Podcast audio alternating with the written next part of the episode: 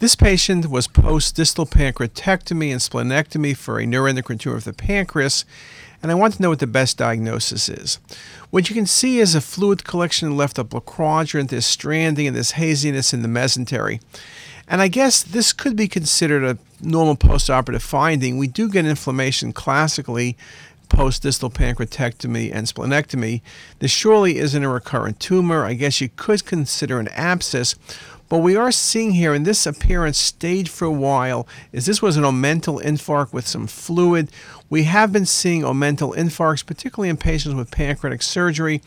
And in patients with distal pancreatectomies and splenectomies, we have seen several cases of that over the last few months.